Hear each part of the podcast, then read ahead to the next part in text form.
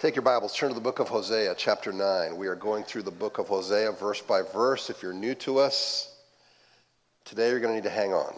Uh, this is a most difficult passage of Hosea. It deals with judgment of sin, consequences of sin. These are on full display in this passage. The people of God have been in a state of whoredom and obstinate idol worship. That is not how you would like to be characterized in the Bible. Uh, they assumed that prosperity was from a foreign god, and they served that god, Baal. So they were deceived by their own prosperity. Not too unlike many people today. They have a lot of nice things. They assume that God must be blessing everything they're doing because they have nice things. That's not necessarily the case. There are words in this passage today that frankly seem rather brutal and they don't seem fitting to be in the Bible. They are not easy to interpret. Some of you may find them very uncharacteristic of God. You might wonder whether your picture of God is accurate, or are we just going to reject the kind of God that is presented here? Verses 14 and 17 are prayers given by Hosea, the rest are God's words. Now, we have talked the last couple Sundays about the main idol of American society. You know, we're trying to think, all right, how does this apply to us today? We don't have these Baal worshiping idols today, so we don't have idols. Well, not so quick. Uh, we have other things that have replaced the name of God, and one of the ones that I think is probably our biggest is the human being being their own sovereign, writing their own rules. Self is king. Uh, it's freedom to do whatever you wish with the expectation of approval and even celebration. Come against this idea, and you are an intolerant toad. Write that down toad.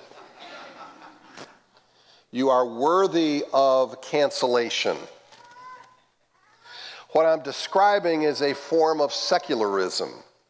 It's the idea that I am my own authority not God. God brings a law implanted into our hearts through the person of Christ, and there is a, a moral order of living in this kingdom under King Jesus. Secularism says something different. It says, I will have sex with whoever I want, when I want. I want to spend my money the way I want. I want to live my life based upon my passions without interference, especially from an Old Testament hate mongering God. So they say. So listen, if you have not settled this bigger issue of who is the authority in your life, then you're going to find this passage extremely troubling. In fact, you'll find most injunctions of the Bible troubling. Because if, if I recognize that God is my sovereign, then I'm living under that and I can accept what he says. But if not, it rubs against the culture, rubs against self. Thus, the problem we have in today's society and even today's churches. The issue really is not whether we are made in the image of God. We, we affirm that every person is valuable. The issue is not whether each person deserves to be treated with respect and love. We affirm that as well. The issue is not does everyone have a moral choice in, in moral matters? We affirm that as well. The issue is will we as individuals be responsible before a holy God for our actions, especially as the people of God. Let's just be honest. We, we just don't think this way a lot of times, right? We just don't deliberately think this way. So, Israel rejected Jehovah God and opted for an idol that approved of their passions. So let's read this passage, and you're going to see what I'm talking about, about how difficult it is. Let's all stand. Like grapes in the wilderness, I found Israel like the first fruit of the fig tree in the first season. I saw your fathers, but they came to Baal Peor and consecrated themselves to the thing of shame and became detestable like the thing they loved. Ephraim, that's the main tribe in Israel, so it's kind of a synonym for Israel. Ephraim's glory shall fly away like a bird, no birth, no pregnancy, no conception. Even if they bring up children, I will bereave them till none is left. Woe to them when I depart from them. Ephraim, as I have seen, was like a young palm planted in a meadow, but Ephraim must lead his children out to slaughter. Give them, O Lord, what will you give? Give them a miscarrying womb and dry breasts. Every evil of theirs is in Gilgal. There I will begin to hate them. Because of the wickedness of their deeds, I will drive them out of my house. I will love them no more. All their princes are rebels. Ephraim is stricken, their root is dried up. They shall bear no fruit. Even though they give birth, I will put their beloved children to death. My God will reject them because they have not listened to him. They shall be wanderers among the nations. Heavenly Father,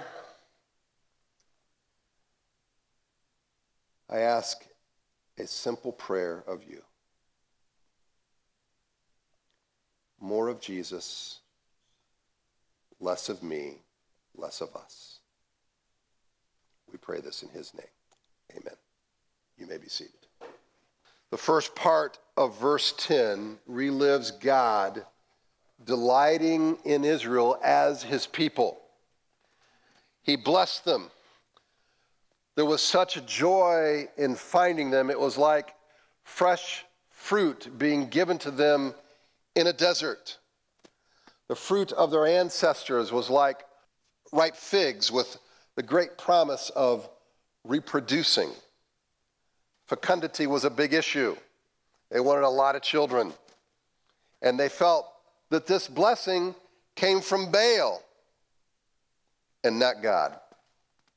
As soon as the Israelites came in contact with the Canaanites, worshiping Baal, they were spellbound by their sensual orgies at their festivals.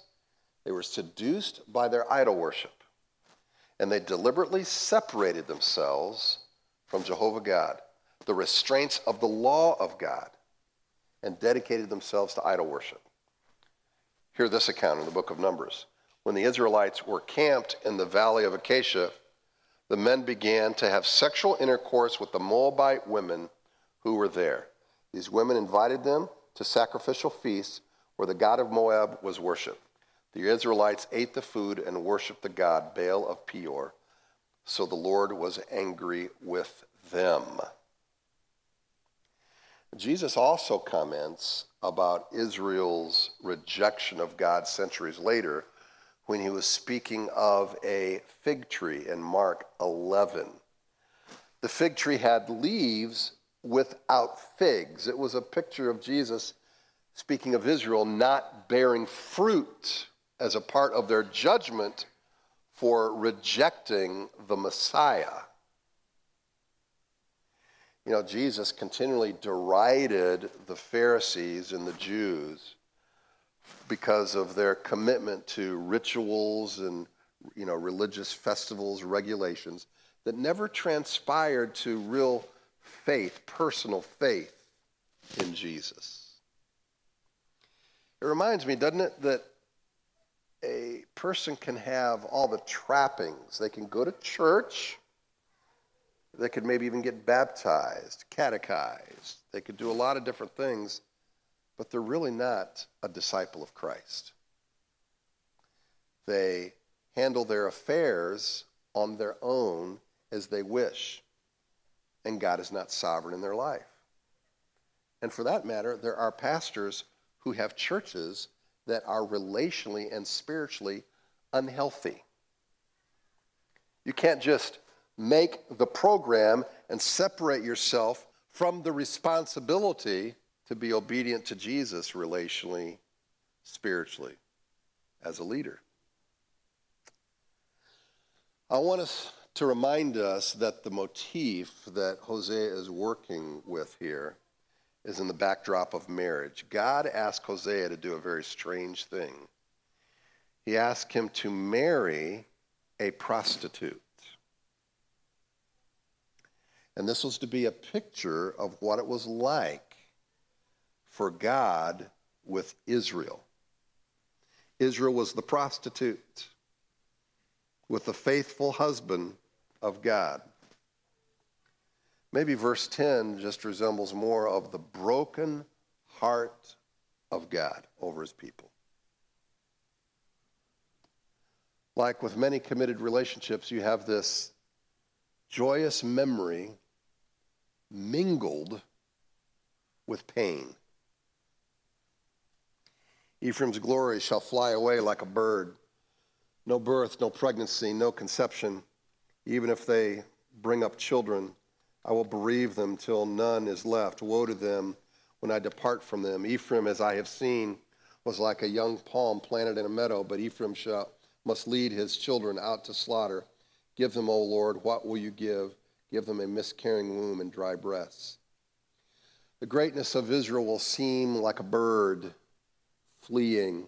The promises that God made to his people are now going to be transplanted by the curses that God also gave with his people when he originally gave them the promises that if you disobey me, that if you worship idols, there are certain things that are going to happen to you. This included infertility, death, and exile as a nation. It's like God saying, the people chose to live separate from me, so now I'm going to let them. Right? Uh, they wanted to live without my law. They'll also live without my blessing. Now, Hosea, you read through this passage, I mean, he sees death for his people. This is the appropriate curse for all to die. I mean, the fact is, all of us sin, all of us deserve to die because of our sin. But God really is not fair. Instead, he expresses grace to us, goes beyond fairness, and in his mercy allows us to live. I know most don't see it that way. But, you know, the Bible says all have sinned and fallen short of the glory of God. And so Hosea seems to ask God to kind of mitigate the disaster. In essence, he, he asks for a lesser punishment for their harlotry, but not, please don't bring annihilation. Miscarrying wounds, okay? Dry breasts, that would be in direct contradiction to the false prayers for fertility offered in the Baal idols.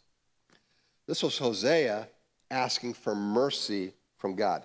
They deserve death. Lord, please just limit the birth rate and the breast milk. And when God removes birth, pregnancy, conception, the future of the nation is going to be in jeopardy. What is being declared is the impotency of Baal because they depended on Baal and the sovereignty of God over nature. Every evil is theirs, of theirs is in Gilgal. And then listen to this. Therefore, I began to hate them.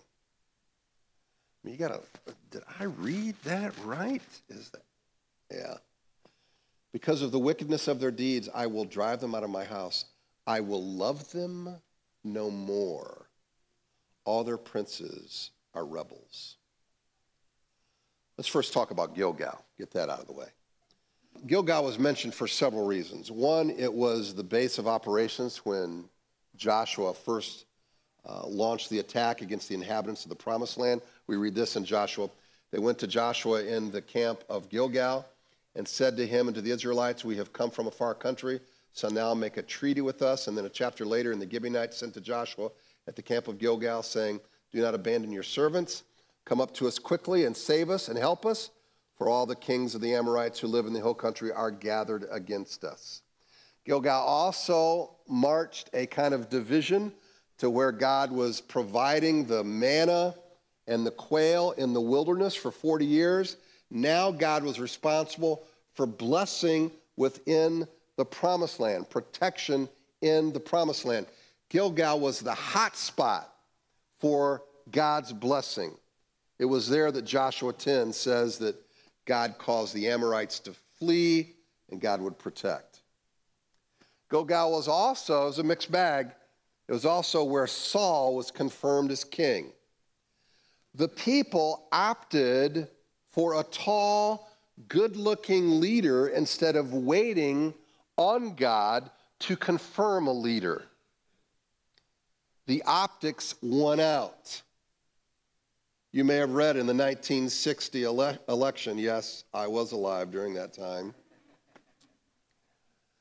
between Nixon and Kennedy, that Kennedy, when all those who watched the um, debate for the election, all that watched the debate thought that Kennedy won on television because he was this young stud, right? Most who heard it on radio thought Nixon won because of the content. That interesting? So Israel was swayed by the optics, and Saul would eventually lose the kingdom when he disobeyed Samuel. So Gilgal also brings to mind the beginning of a disobedient nation, disobedient leaders. But here's the part that is most troubling. It was there that I began to hate them because of the evil that they've done. I will not love them anymore. All their leaders have rebelled against me. We normally don't find that kind of verbiage used for God. And I suppose the temptation is to give a thousand qualifications for this kind of a passage to where it loses its meaning and its purpose. If you find this jolting, it's because it is. I'm not sure that we're to dumb it down so that it's not jolting. Because then I think it loses some of the impact that was intended. Is hatred possible in a committed relationship? Just this weekend, Janet and I had to make a little video for some friends of ours that just celebrated their 50th anniversary. Um, one of the things I did not include in the video I sent them was how many years have you hated one another in the 50 years? Probably would not be appropriate for an anniversary video. But for those who've been married a long time, would this be a surprise that there are seasons in which you've had this kind of even intense hatred? I know a pastor shouldn't say these things. I know it's all love and butterflies, but in reality. Seriously, come on. Perhaps we shouldn't be all surprised. Remember, this book is from the perspective of a troubled marriage. The woman is cheating on her husband. God is conveying his feelings through this prism. And the intensity of his feelings towards his bride Israel are not shocking to anyone who's gone through such difficulties in a marriage. The acts are so atrocious to God, so off putting, so wicked. Hate encapsulates his feelings toward his children while they're in this state. It's not a direct corollary, but I think it helps. As I share with you this story, I remember talking to the next door neighbor of where my wife grew up. The elderly woman was at this time a widow, and she had a daughter that was strung out on drugs, and the daughter was homeless. She repeatedly had chances to get help, but after being given money countless times, stealing for money, her welcome had been used up. She could not be trusted. Now, to the daughter, and maybe perhaps even to others on the outside, Carol may have appeared uncaring to shut her off. She didn't want to be taken advantage of anymore as a mother. If any of you have gone through anything like this, you, I think, can understand what I'm talking about. The mother did not have an overflowing affection, and as, as in a present, joyful feeling of love for her daughter. Some of it may have even defined it as cold. I think that would have been unfair. It's, it's the tension of being in a relationship by covenant or birth with someone that does nothing but take from you. They show disrespect and dishonor. And at the least, maybe you can understand hating those seasons, hating where the relationship is, hating where the person takes it. So let me ask you again is, is hate far fetched in a relationship where unfaithfulness abounds? Israel is the prostitute in our story. God is the husband. Have you ever talked to a spouse who's been cheated on? I mean, once is enough. But imagine having to hear repeated promises and repeated excuses, in Israel's case, not just for hundreds, but thousands of acts of infidelity.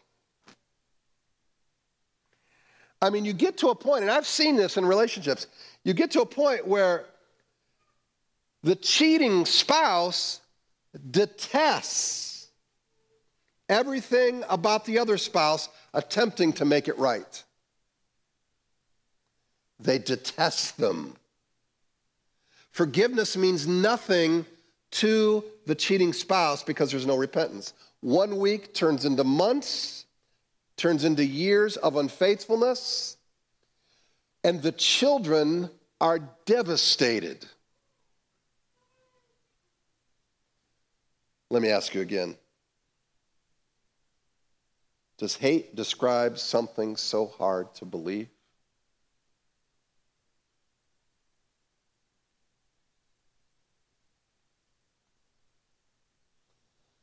God has to use a term and phrases that convey to us the intensity of his feeling for the repeated sin of his people and their unrepentance. Now, do we find this objectionable because we know God so well and we think it's impossible for God to feel this way? Or is it because we are afraid that our sin may have something close to this kind of an impact upon God? And that, that's just too fearful to face. Maybe this will help not love them anymore. That's another one of these jolting phrases. The Hebrew word is shabab. It means to cherish with affection, to have close fellowship, to be good friends. I mean, when God loves his people with this kind of love, they're good friends, and he desires to have close fellowship with them. He wants to hear their voice often. However, when his people reject him, they don't want to know God. Close intimacy with God is not possible. You can't have close fellowship or friendship when one party is not willing, right? Now, this is not Hesed love. This is a love that I talked about before in previous messages that, that uh, Hosea talks about earlier. This is when you promise to have a sacrificial love, When you love like I said, it's not based on feelings. It's not a romantic notion. I mean, when you allow the feelings to lead the train, you rarely express Hesed. Now, I've heard more than once a spouse say these words I don't love my spouse anymore. Maybe you've even said it. My question to that, though, is what kind of love are you talking about? Because you made a promise when you got married to have a hesed. You didn't make a promise to always be romantic. If you did, you're making a promise you can't keep because nobody has that. And if you're saying, by I don't love my spouse, I don't have romantic feelings toward my spouse, that is understandable. Every marriage goes through some seasons like that. I mean, no marriage has butterflies 24 7 and is always white hot with romantic notions. That kind of love is largely circumstantial, and it takes two people to be realized. It's mutual. However, if you're talking about Hesed or covenantal love, a sacrificial love, that's something different. Hesed says, I choose to love my spouse, give to my spouse, even when my own feelings are not leading me to do that. This is the kind of love that Jesus had when he died for us. Jesus didn't say, Thank you, everyone, for being so willing to follow me and to do everything that I've told you to do and to never sin. Therefore, I'm going to love you. He did not say that because he had hesed love. Maybe that makes this instruction sound a little different. In, Hebrew, in Ephesians 5, when it says, Husbands, love your wives just as Christ loved the church and gave himself up for her. Sacrificial love. This Hesed love, that is not what is spoken about in Hosea 9. So when God says, I don't love you, he's saying, we can't have Shabbat. We can't have fellowship with you in this state. I'm not approving of your sinful adultery and acting like it's all okay. Lord, may we know you enough to know how holy you are. May we know you enough to hate sin and how hurt you are when we are obstinate in our own sin.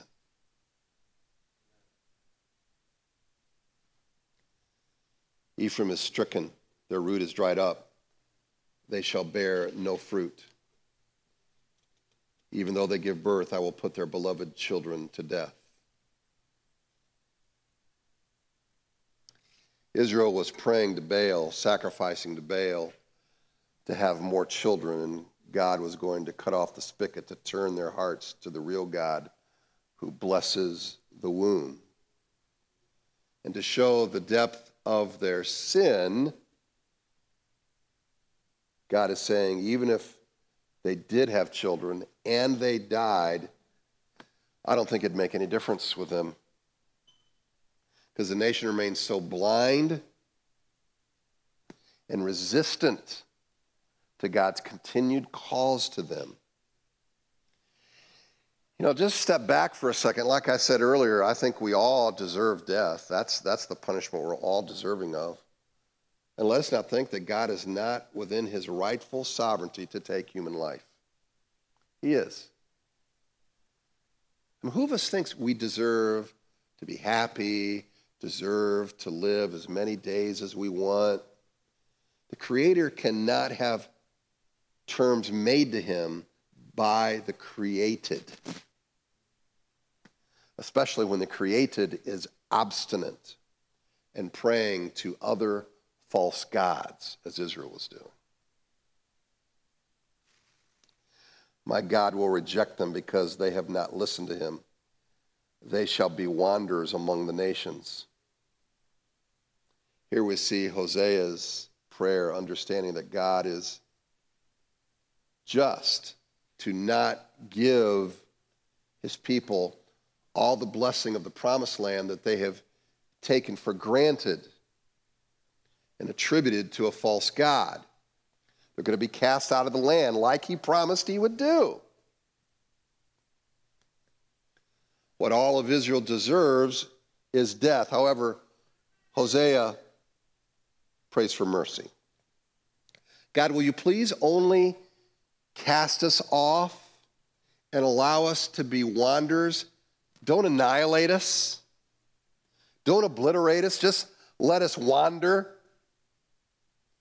This is what God did in His mercy.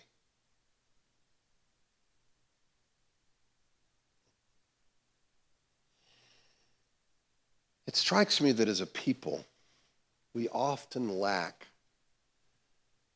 the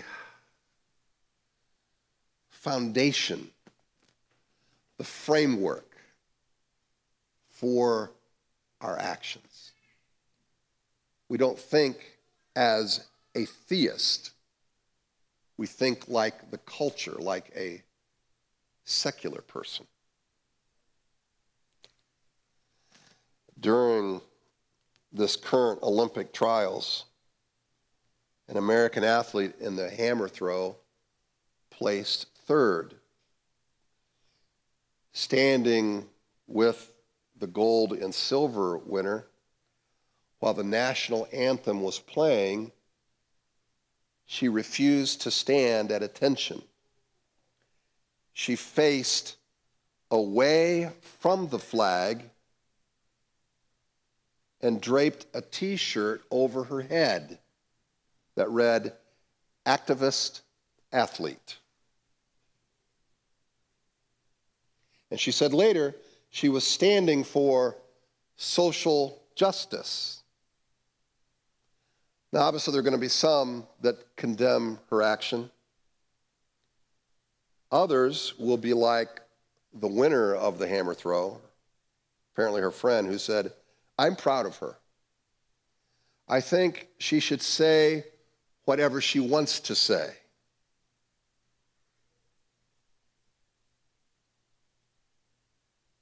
Here's another devotee to the idol of secular freedom.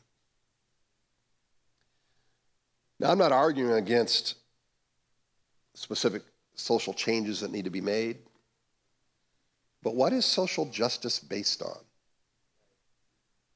Can this athlete make an argument for the morality and the motivations that drive one to reject communal standards of patriotism and opt for social justice? Martin Luther King did that. Uh, when he wrote his letter from the Birmingham jail, it was replete with scripture many references to God. This is where the moral order comes from. There's a moral platform in which I can say to a culture, what you're doing here is wrong. It's just not words that are empty. This is not a car without an engine. When you have this framework to work within, it makes sense. And there may be times in which you rebel against a society with that kind of moral framework. But without it, where's your moral framework sp- sprouting from other than just individual claims of freedom? Instead, any woke individual can say whatever they want, and it is crowned ex cathedra because freedom warrants it. It resembles the famed philosopher and theologian the Roadrunner with Wiley Coyote. When Wiley would run over a cliff, remember you'd see him running in the air? You know, he'd be suspended in air and you'd see his feet running, running, with nothing to support him. And eventually he would experience a fall only to return to the next cartoon episode.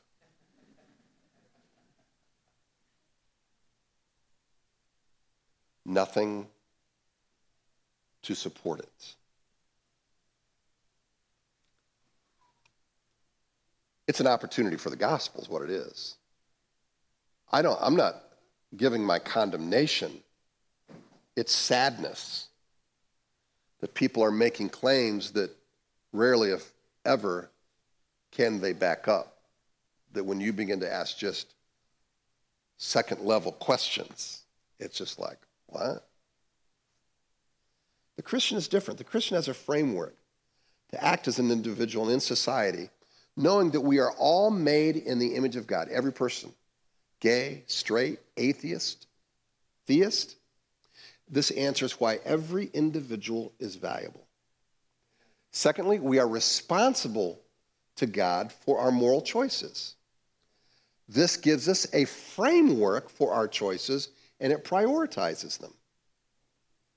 Moral choices were not comprised by a capricious God, but by a personal God that we saw displayed in the person of Jesus Christ. Oswald Chambers said, Am I becoming more and more in love with God as a holy God or with the conception of an amiable being who says, Oh, well, sin doesn't matter much? Human beings have to live with this knowledge that we've all failed in our moral choices and we are living in a sin filled world as i referenced romans 3.23 for all have sinned and fallen short of the glory of god. That's all of us. That's our society. That's our culture. We shouldn't be surprised that we're seeing what we're seeing. But god is doing something with his people. He is constantly trying to tether us to this bigger framework in the context of community. We take communion to embrace the reality that sin exists in us, but His grace covers us. We are baptized to publicly demonstrate our allegiance to Christ over allegiance to any other cause, patriotism, whatever it is, it's Christ is my supreme authority. And that's where my life is found. And then we relate to one another with selfless love so that our communities and our families that are built on this covenantal love, this hesed, are a living testimony for the love of God. Is it hard? Oh, you better believe it. It is not easy. But may all this remind us that we are taking our cues from King Jesus. And we serve him gladly, not opting for the idols of the age. Let me read a New Testament passage. And I say that because people want to condemn the Old Testament like Hosea, which obviously I'm not party to, but here's New Testament. Therefore, let us be grateful for receiving a kingdom that cannot be shaken. And thus let us offer to God acceptable worship with reverence and awe. For our God is a consuming fire. That perhaps describes what we've read in Hosea better than anything.